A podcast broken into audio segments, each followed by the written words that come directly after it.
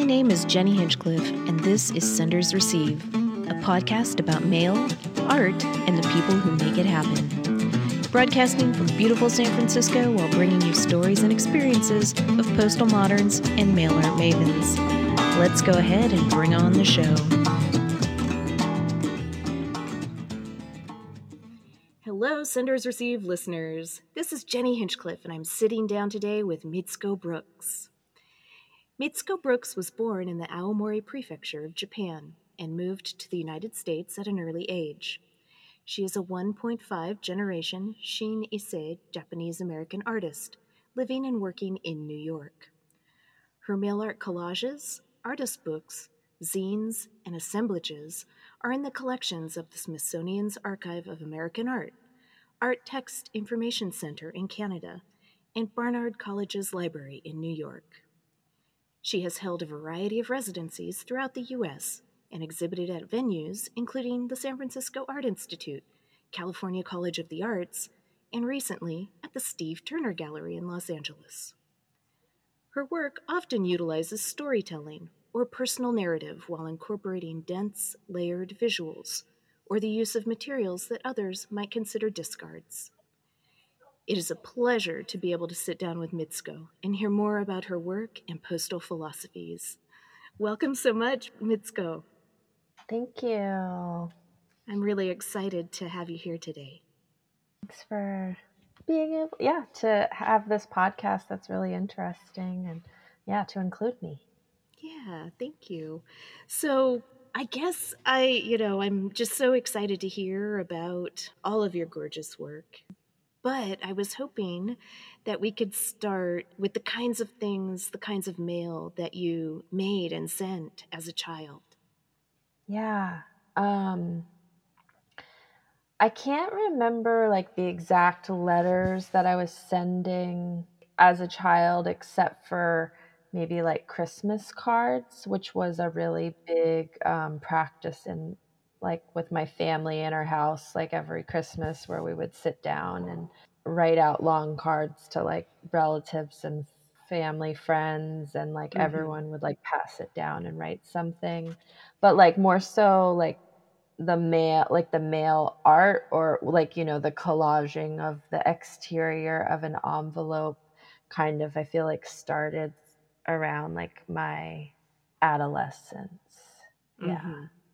Did you write letters yeah i definitely wrote a lot of letters yeah yeah so i had somehow my i think it was my dad he connected um me to like a turkish pen pal and oh, I wow. think it was when I was living in Oregon. So it was sometime before age 13.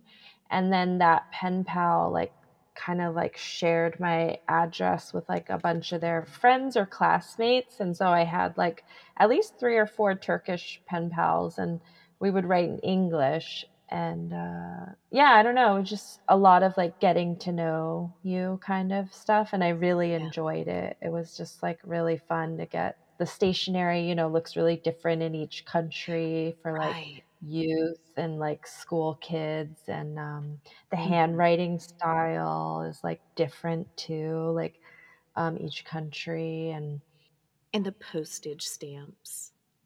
And the postage stamps you know like there's just a thrill when that airmail envelope comes as a little kid to your mailbox and you're like wow Christmas. yeah.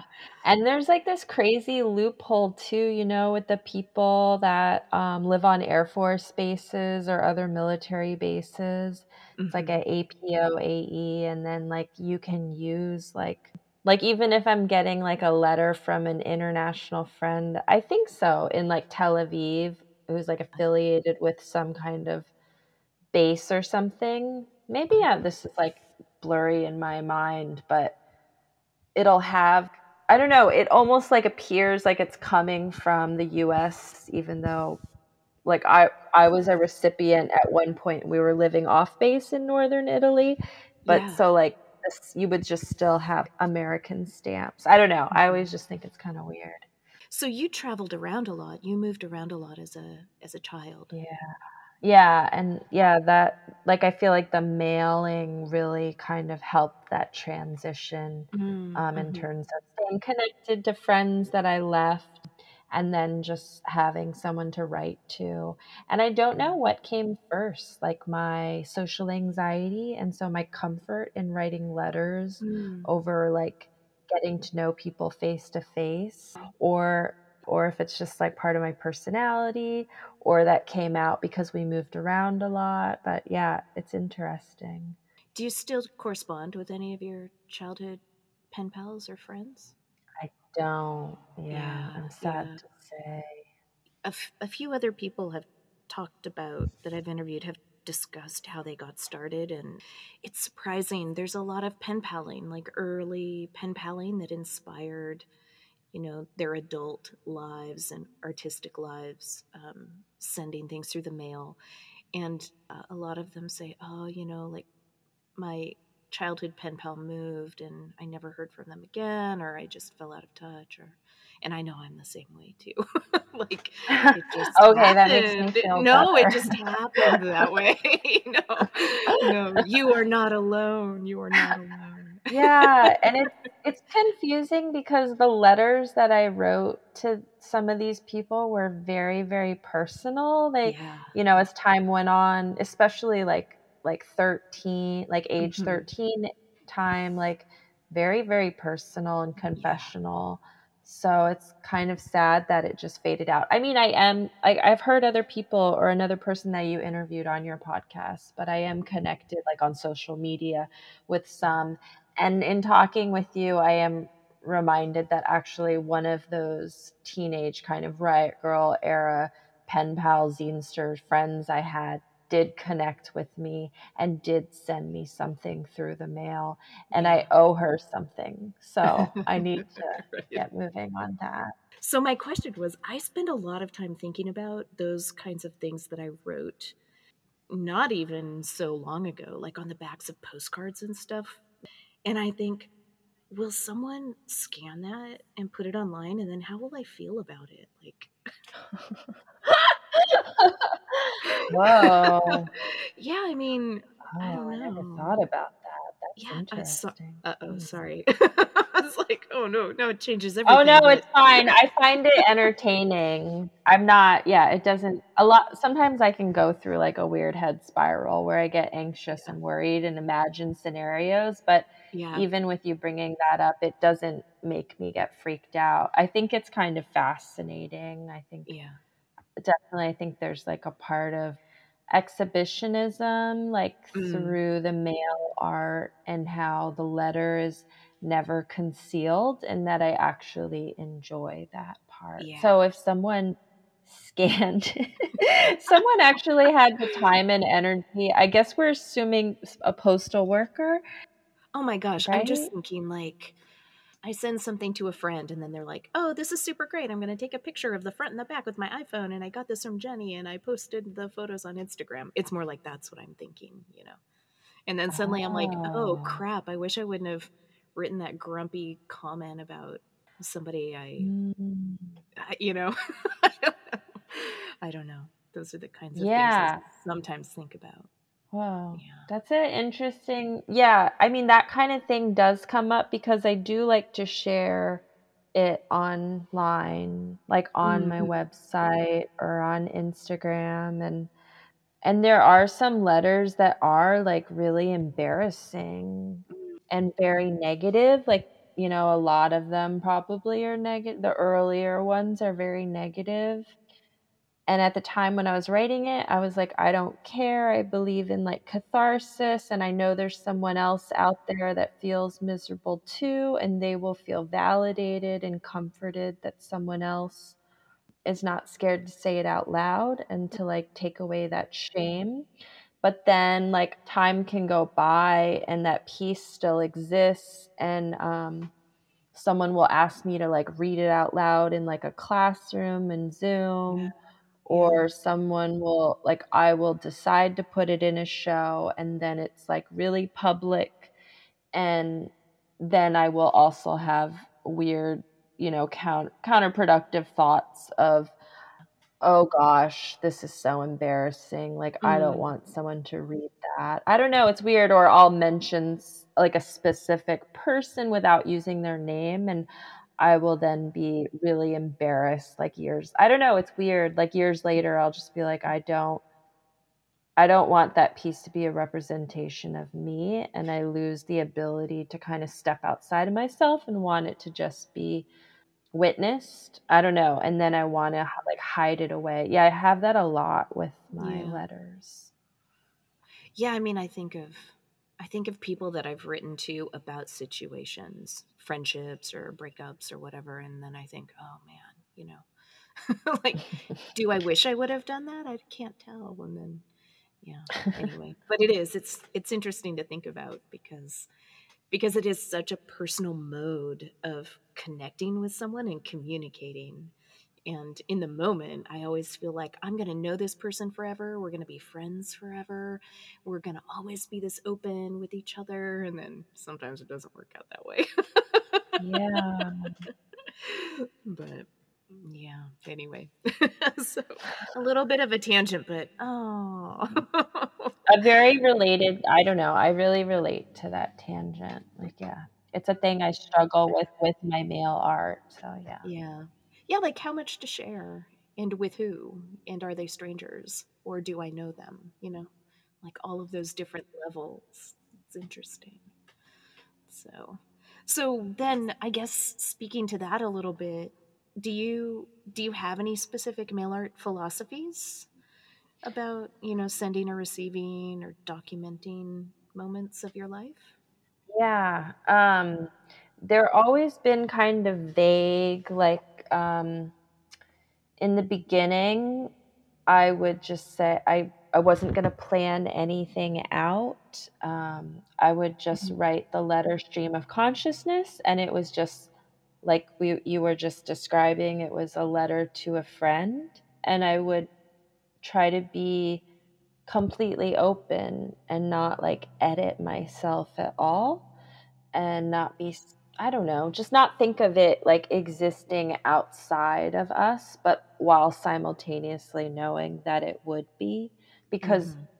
it was like you know it was like a decision that this was like a piece of mail art mm-hmm. and the letter was written on the back of a book cover so it was visible to anyone and then i would um, as time went on i would scan them both sides and then um, you know use them in applications or you know on web on like my website. And so the letter was visible and it was not just visible for myself and the friend that I was writing it to.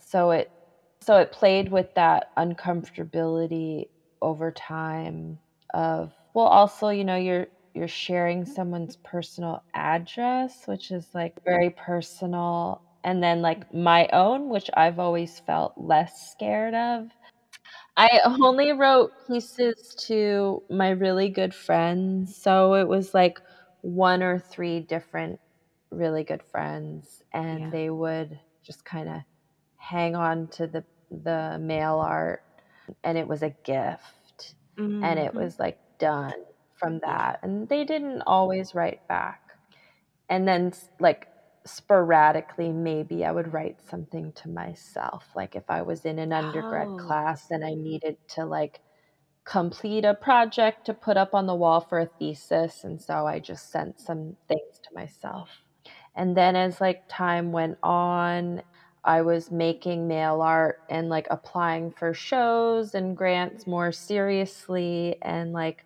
applying for graduate school. And then, like in graduate school, I was mm-hmm. accepted with the mail art portfolio. So I thought I should continue making the mail art and I realized I needed to have an object to put on the wall because that's what people did in grad school. They like right. pinned up their artwork on the wall and had their right. studio visits and people came in and looked at it and I didn't have that because you know you send out the piece and it's gone. And it was really it was very confusing. And so I made like uh lar- like I made um, color C-print, you know, like printouts, like fancy uh-huh. color printouts on a nice like matte photo paper of the mail art pieces that were all pretty small to like maybe like four or five times like larger scale. Um, but it just didn't carry like the weight of the mail art. Um, right. You know, like right. It's the translation. I don't know. Is very. It didn't work for me, and mm-hmm.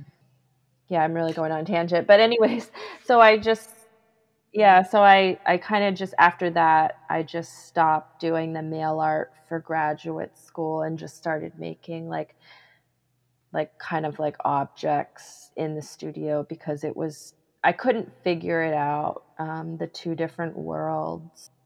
Yeah, I feel like mail art and the fine art world have always had this kind of uneasy relationship with each other. Yeah, I'm like constantly confused and trying to make peace with it or mm. understand how it exists but I mean, like, I already know that the two do exist. Like, you know, I've been to like art book fairs where there's like Ray Johnson's and these right. like glass vitrines that you right. can't even touch. and like, it's written into some art history book. And there are, you know, numerous books published and mm-hmm. exhibitions. Mm-hmm. It's like within the art academia thought, but it's still like I've heard you also talk about, and which I've talked about like in other interviews, is there is like that joy or beauty of the mail art world that it is it's so much against that gallery scene. Right. Yeah, I don't know. And I feel like I mm-hmm. kind of exist between the two worlds and I do like I try I don't know. Yeah, it's very confusing for me. Yeah. I think also part of it is a timing thing right now. And I've been talking with a lot of friends about this, about how, you know, there is a, a recognition of mail art that is happening right now. There's going to be a big Ray Johnson retrospective in Chicago at the end of the year. Um, you know, this Fluxus ideas, you know, they did a lot of making and sending artist stamps, mail art. I feel like there's this 50 year recognition that's happening.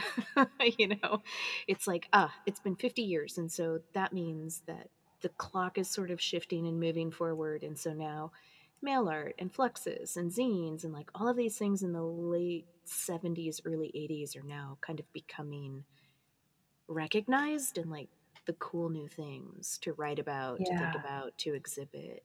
So, you know, there's part of me that is like, ah, the relationship right now is uneasy, but that's only because nobody in an institutional setting has been really thinking or talking about mail art, you know. And now, because it was such a big thing, you know, like so many artists were making and sending things through the mail 50 years ago in the 70s and the 80s.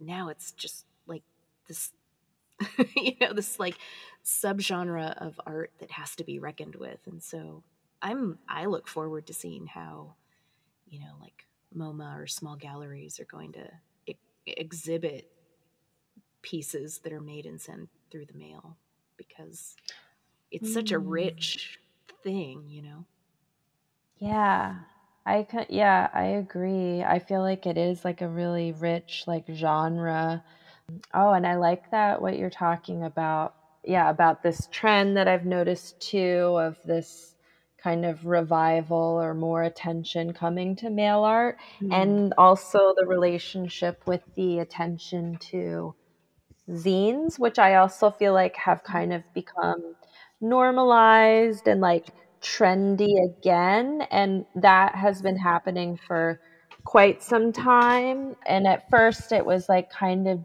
jarring for me where I I think it's just from my own experience and or narrow-mindedness just remembering it from the era of the early 90s and what it meant then in that time and place without email, you know, meeting people. And this was like more than 10 years ago. I remember just meeting someone and they were like, I'm working on a zine.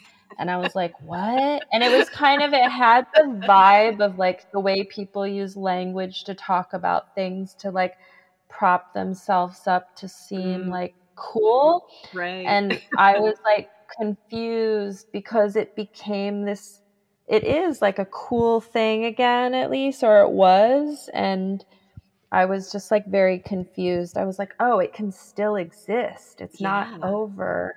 right. Yeah. Right. And that wow, and that mail art is somehow gonna become that like in 10 years from now. That's Yeah. really I don't know. Wow. Yeah. Yeah. And I mean, even now, there's, I feel like there's this third or fourth wave of zine makers. And now, you know, they're using Riso and they're, it's like way beyond like Xerox and hunched over a photocopy machine late at night. It's just like, oh, well, you know, my, my art department has a Riso machine and we did it as a class project. We all made a zine. And it's like, what? Yeah.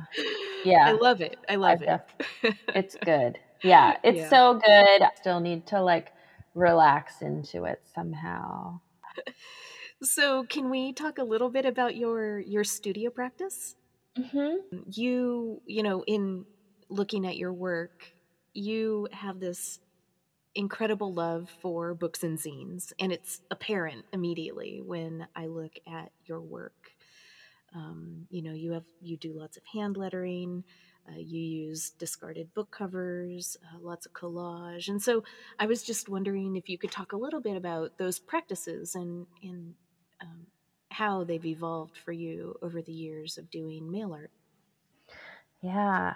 I was like trying to understand how the aesthetic has changed over time.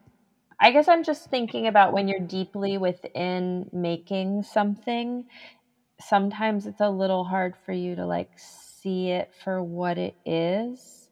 And I was thinking about what you were going to ask me or asking me now about um, how you can see the zine or like obviously well like the book part because i use literal book covers how that's like visible in the work?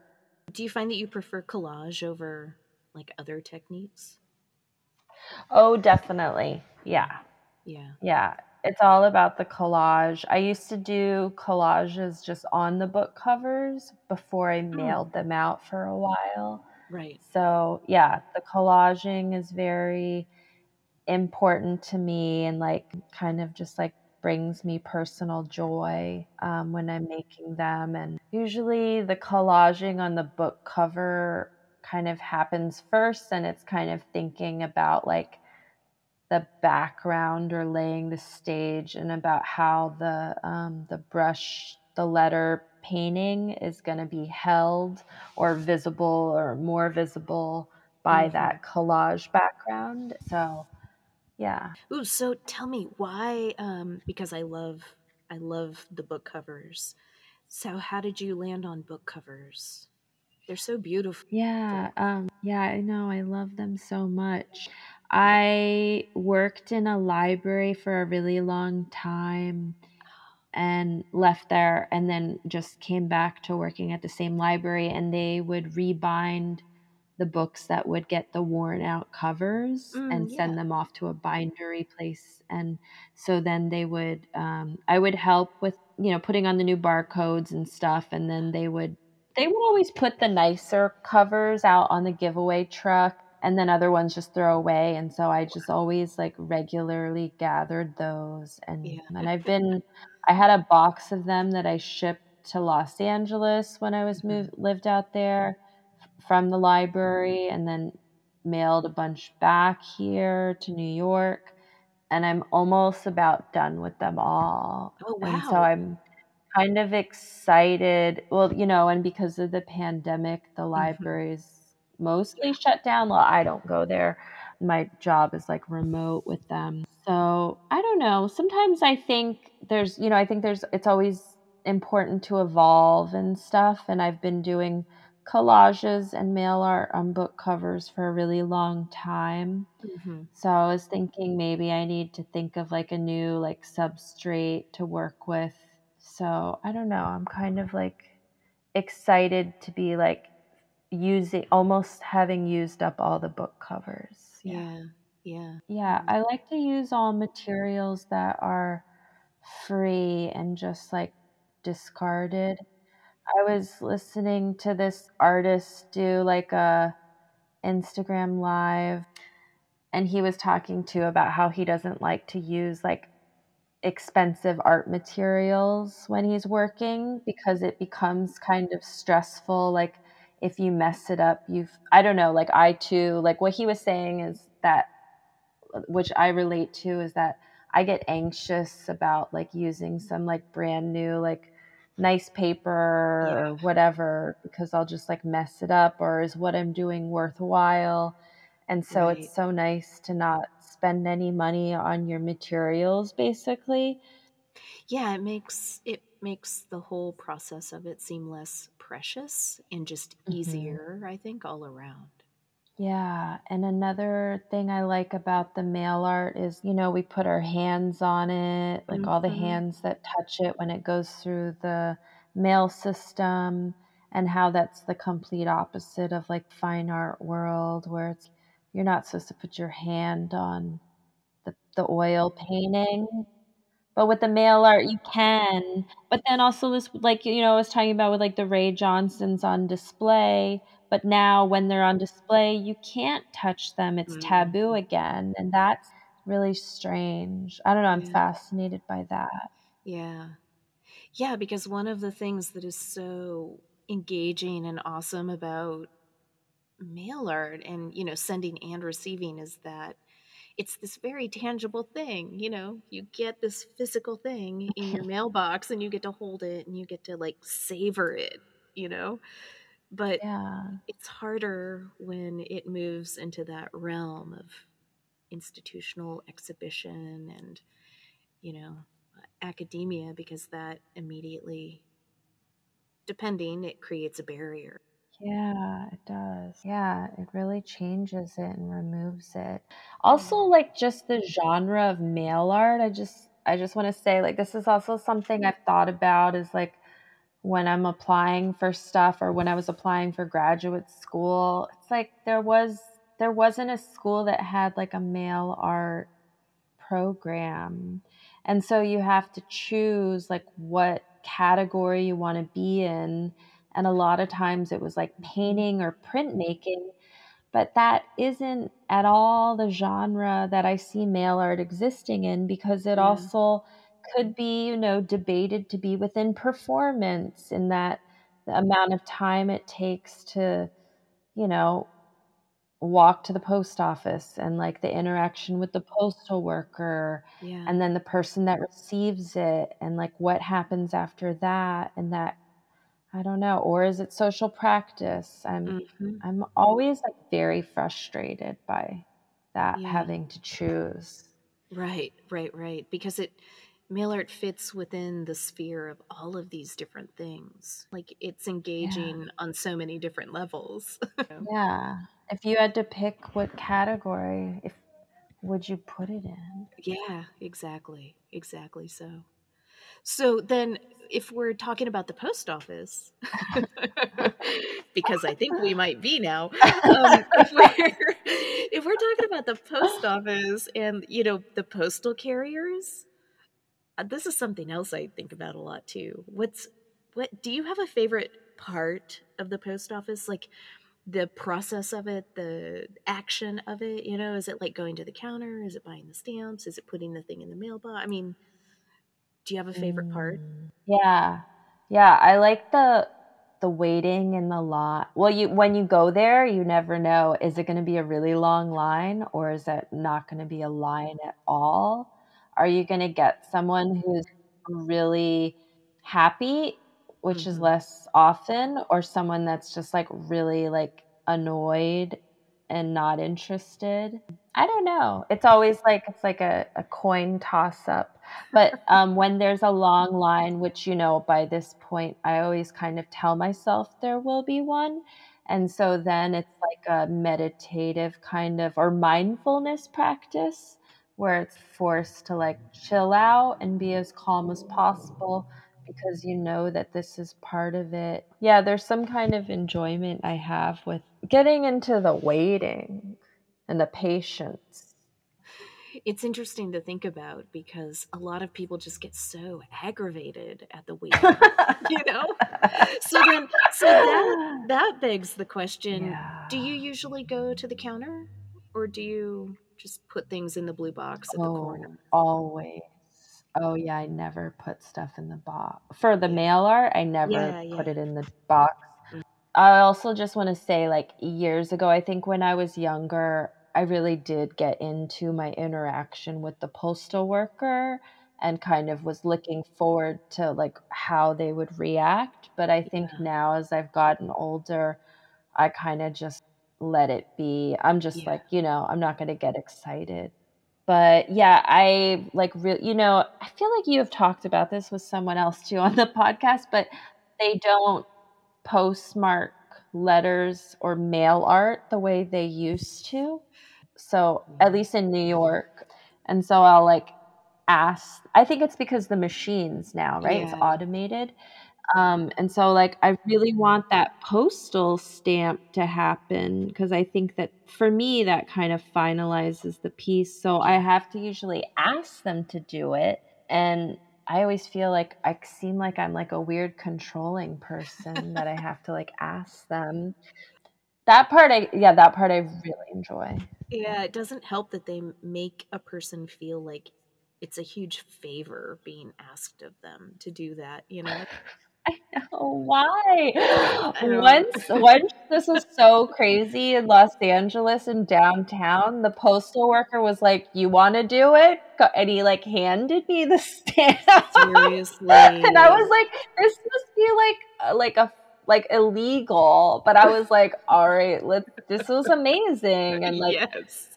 Um, like you're not allowed to take photographs in the post office, Right. right? Like of the interaction. And I sometimes want to play with that a little bit. I don't know, just to get like documentation. Wow, best day at the post office ever. Yeah, thank you. I thought that was amazing too. And I was like, I was like, no one in here is noticing like how amazing this is that I get to like postmark my own thing. I love it when they do like a bunch of stamps because you know I usually do a bunch of stamps spread out. I guess like most mail artists. And like I love it when someone gets kind of like OCD and they need to Uh-huh. like get every like what they used to do way back in the day where they want to make sure it gets some ink on every stamp so you can't reuse it. But nowadays they don't care. They'll just do like Yeah. one stamp. But yeah, I love it when it gets a bunch of them. And when you can read the city and the name of the Yeah. station, like I feel like you don't get that these days. Yeah. Yeah, not as much. I mean, so I've I've asked other people this before. How do you feel about the the Sharpie pen cancels? yeah, it's yeah, it's kind of ug it's kind of lo- it's kind of ugly. It's kind of ugly. It's Fair it's enough. not it's not a stamp, but it Mhm. part of the system, but it's it's like not a happy factor. Yeah. Yeah. Yeah. So then do you do you get mail delivered at your your building or do you have a PO box? I get I've always gotten mail delivered at my building. I've always wanted to get a post office box. I've gotten like two different post office box applications and like I don't know why I've never been able to follow through with it, which is insane because I move around so much. I really should get one. Um yeah, I had a friend that had one in high school and I just thought it was really cool. I was going to ask if you if if your mail is delivered at your building, what does your postal person think of that? Do they do they love the stuff you get from other people? Yeah, I just like I just moved like less than 2 months ago. So I haven't like gotten to know the postal delivery person. Mm, mhm, And I actually haven't received any mail art mhm. since I've been here. When you're making stuff, when you're making mail, do you find yourself creating like do you make first and send later or do you specifically create for the person that you're mailing to? Yeah, I like to make it for the Mm, person. mhm. When I'm just doing the the paper collage on like the book cover, like the first layer, Yeah. not so much thinking about the person. And then when I'm like painting the letter and then like selecting the stamps, then I am like thinking of like what would the person enjoy or Yeah. lately I've been asking people like it sounds silly, but like, what's your favorite color? And then I try to like Oh. integrate that color in some way into Yeah. the the text painting. Mhm. Do you have a favorite postage stamp right now? Yeah, I do. Yeah, I like the the baby deer Oh, from yeah. the 90s. You know about that one? Yeah. Those are so sweet. I like am obsessed with it. I was just thinking I would maybe wanna do like just paintings of stamps. I don't know, onto Uh-huh. t-shirts or something. I saw someone that had a Forever Stamp hoodie on recently and I was like, "Whoa." And it was like it was like he was like a young person, so it was Uh-huh. like this hip thing, and I was like, "Whoa, you don't know what this is doing for my brain." And then I found on eBay that there's like the post office has been creating postage stamps t-shirts for years. There's all these vintage ones, and I ordered one with dolphins on them, but what's your favorite postage stamp? Oh, well, right now, there are so many great ones. Well, I mean, if I had to choose a vintage one, it would be the Sleepy Hollow stamp. It has, Oh. yeah, it has that really nice, um, I want to say it was done in the maybe 60s, maybe late 50s. It has this indigo blue Oh. sky with these black tree branches and a giant orange moon, and then, you know, Ichabod Crane is riding through the forest. the colors are so delicious. That's amazing. Oh, you should. Oh man, I'll send you some. Um, and then, but my favorite new one is the Year of the Ox. Okay. They're so gorgeous. They're so beautiful. oh man, Very yeah. graphic. Yes, yes, super tasty. So Oh. yeah, There's good. so many good ones. Yeah, there's these like meteorological ones, like of geodes and stuff, like that I think are so beautiful. And then there's like these Amish quilt Oh ones. yeah. There's like mhm. so many that like I love. Yeah. But then if I have to pick one, I'm like obsessed with that baby deer. I remember that baby deer. Was that like a 19 center? I feel like it's a 19 cents. Yes, um, 19 yeah, I think Yeah. you're 19 cents. Yeah. It's it was it's a crazy number now, but back Yeah. then it made sense it must have been the postcard. Yeah, I bet it was. I bet you're right. Listen to us totally geeking out like this. This is what I live for. I haven't been able to talk about that with Oh anyone. god. No, it just like it represents my childhood and like Yeah. bliss. And it's a great size too. It's like that small little size. So, can we talk about your your exhibition at Steve Turner in Mhm. 2019? I really um I'm glad that you mentioned that you want to you know talk a little bit about this exhibition. The installation of this exhibit is really beautiful. Super beautiful. And Mm, so yeah. um can you just talk about how did you select the pieces in the show? Yeah, sure. And um, I just want to say too, the ex, the awesome hanging of the objects. All I think it, it's Jonathan that works at Steve Turner. I think it was his idea, so it's totally it's on him for doing that. I wish I could, you know, it's not me. But how did I select the work? So I just had like a two month prep period before the show. And so I Mhm. had like maybe 20 plus pieces that I mailed out. And so it wasn't like selecting them, it was just the ones that actually got delivered during that time that 2 month time frame and then actually were returned in time or at all for the show. So it was like all new work. Kind of coming back to what I was talking about earlier um, with not having an object, I had to ask everyone if they would be able to return it to me to use for the show. And so that was like uncomfortable and strange and i would like some people i would Mm. send them like prepaid um, envelopes to make it easier um, but some people never mailed it back um, and i found out later it was like Oh, it was intentional like they just didn't want to give up the work but couldn't communicate that to me and then other Oh. people just you know I got, they got busy and they couldn't mail it back in time Mhm. and then other pieces got lost like i sent one to this artist in mexico it never got to him and then i sent like Oh, two wow. i sent one to yayoi kusama because i was like i really would i really look up to her and i was like that would be great. But it i sent to like another one maybe thinking the first one got lost but so like those never like came back or whatever. Yeah so that was the process at that time Mhm. too for that show it was different usually i only sent um, pieces to people i knew really well and trusted so these i selected some people i didn't know at all and asked them if i could um, and if they were willing to like mail it back and so some people it was like Yeah.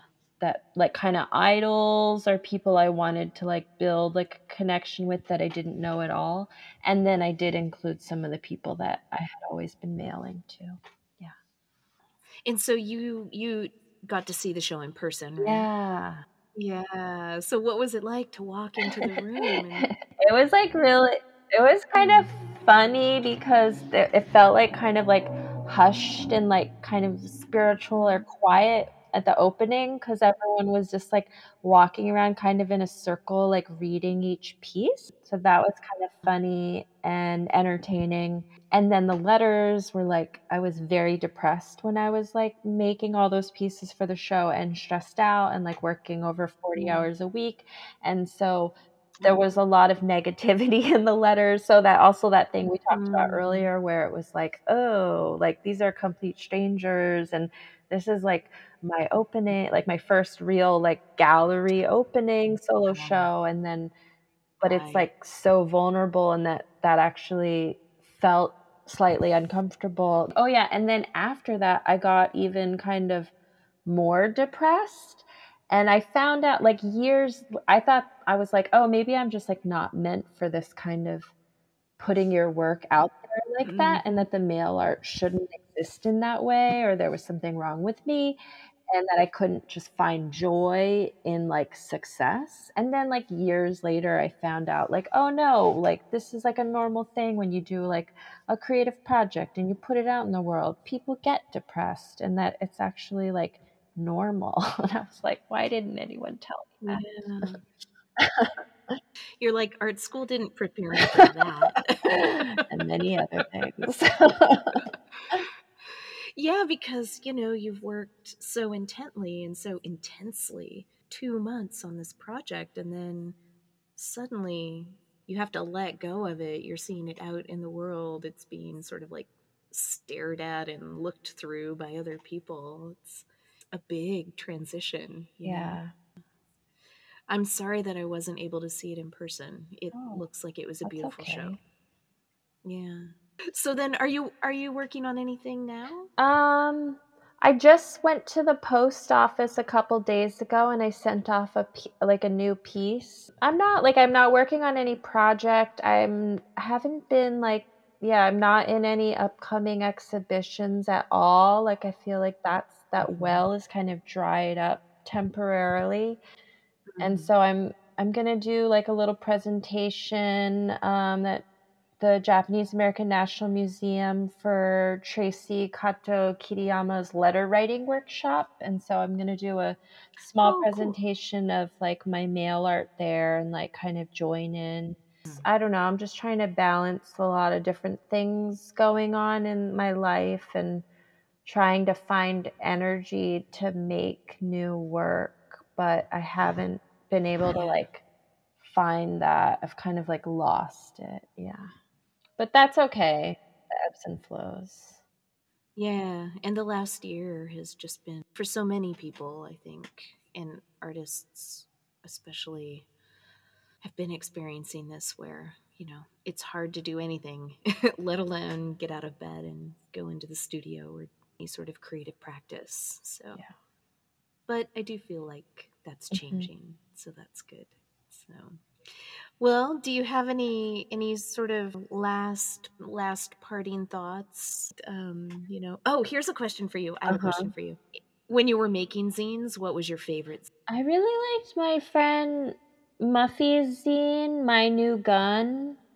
The aesthetics and like subject matter was good. I really liked my friend Sarah Gion zine too. I really liked like Ocean Capewell's zine. Um, ooh, but what was the title? It was like something like Jasmine's Little Sister or something. She had like a bunch of people had different like offshoots. I like my friends' perzines just because it was like a deeper way to get Yeah. to know people.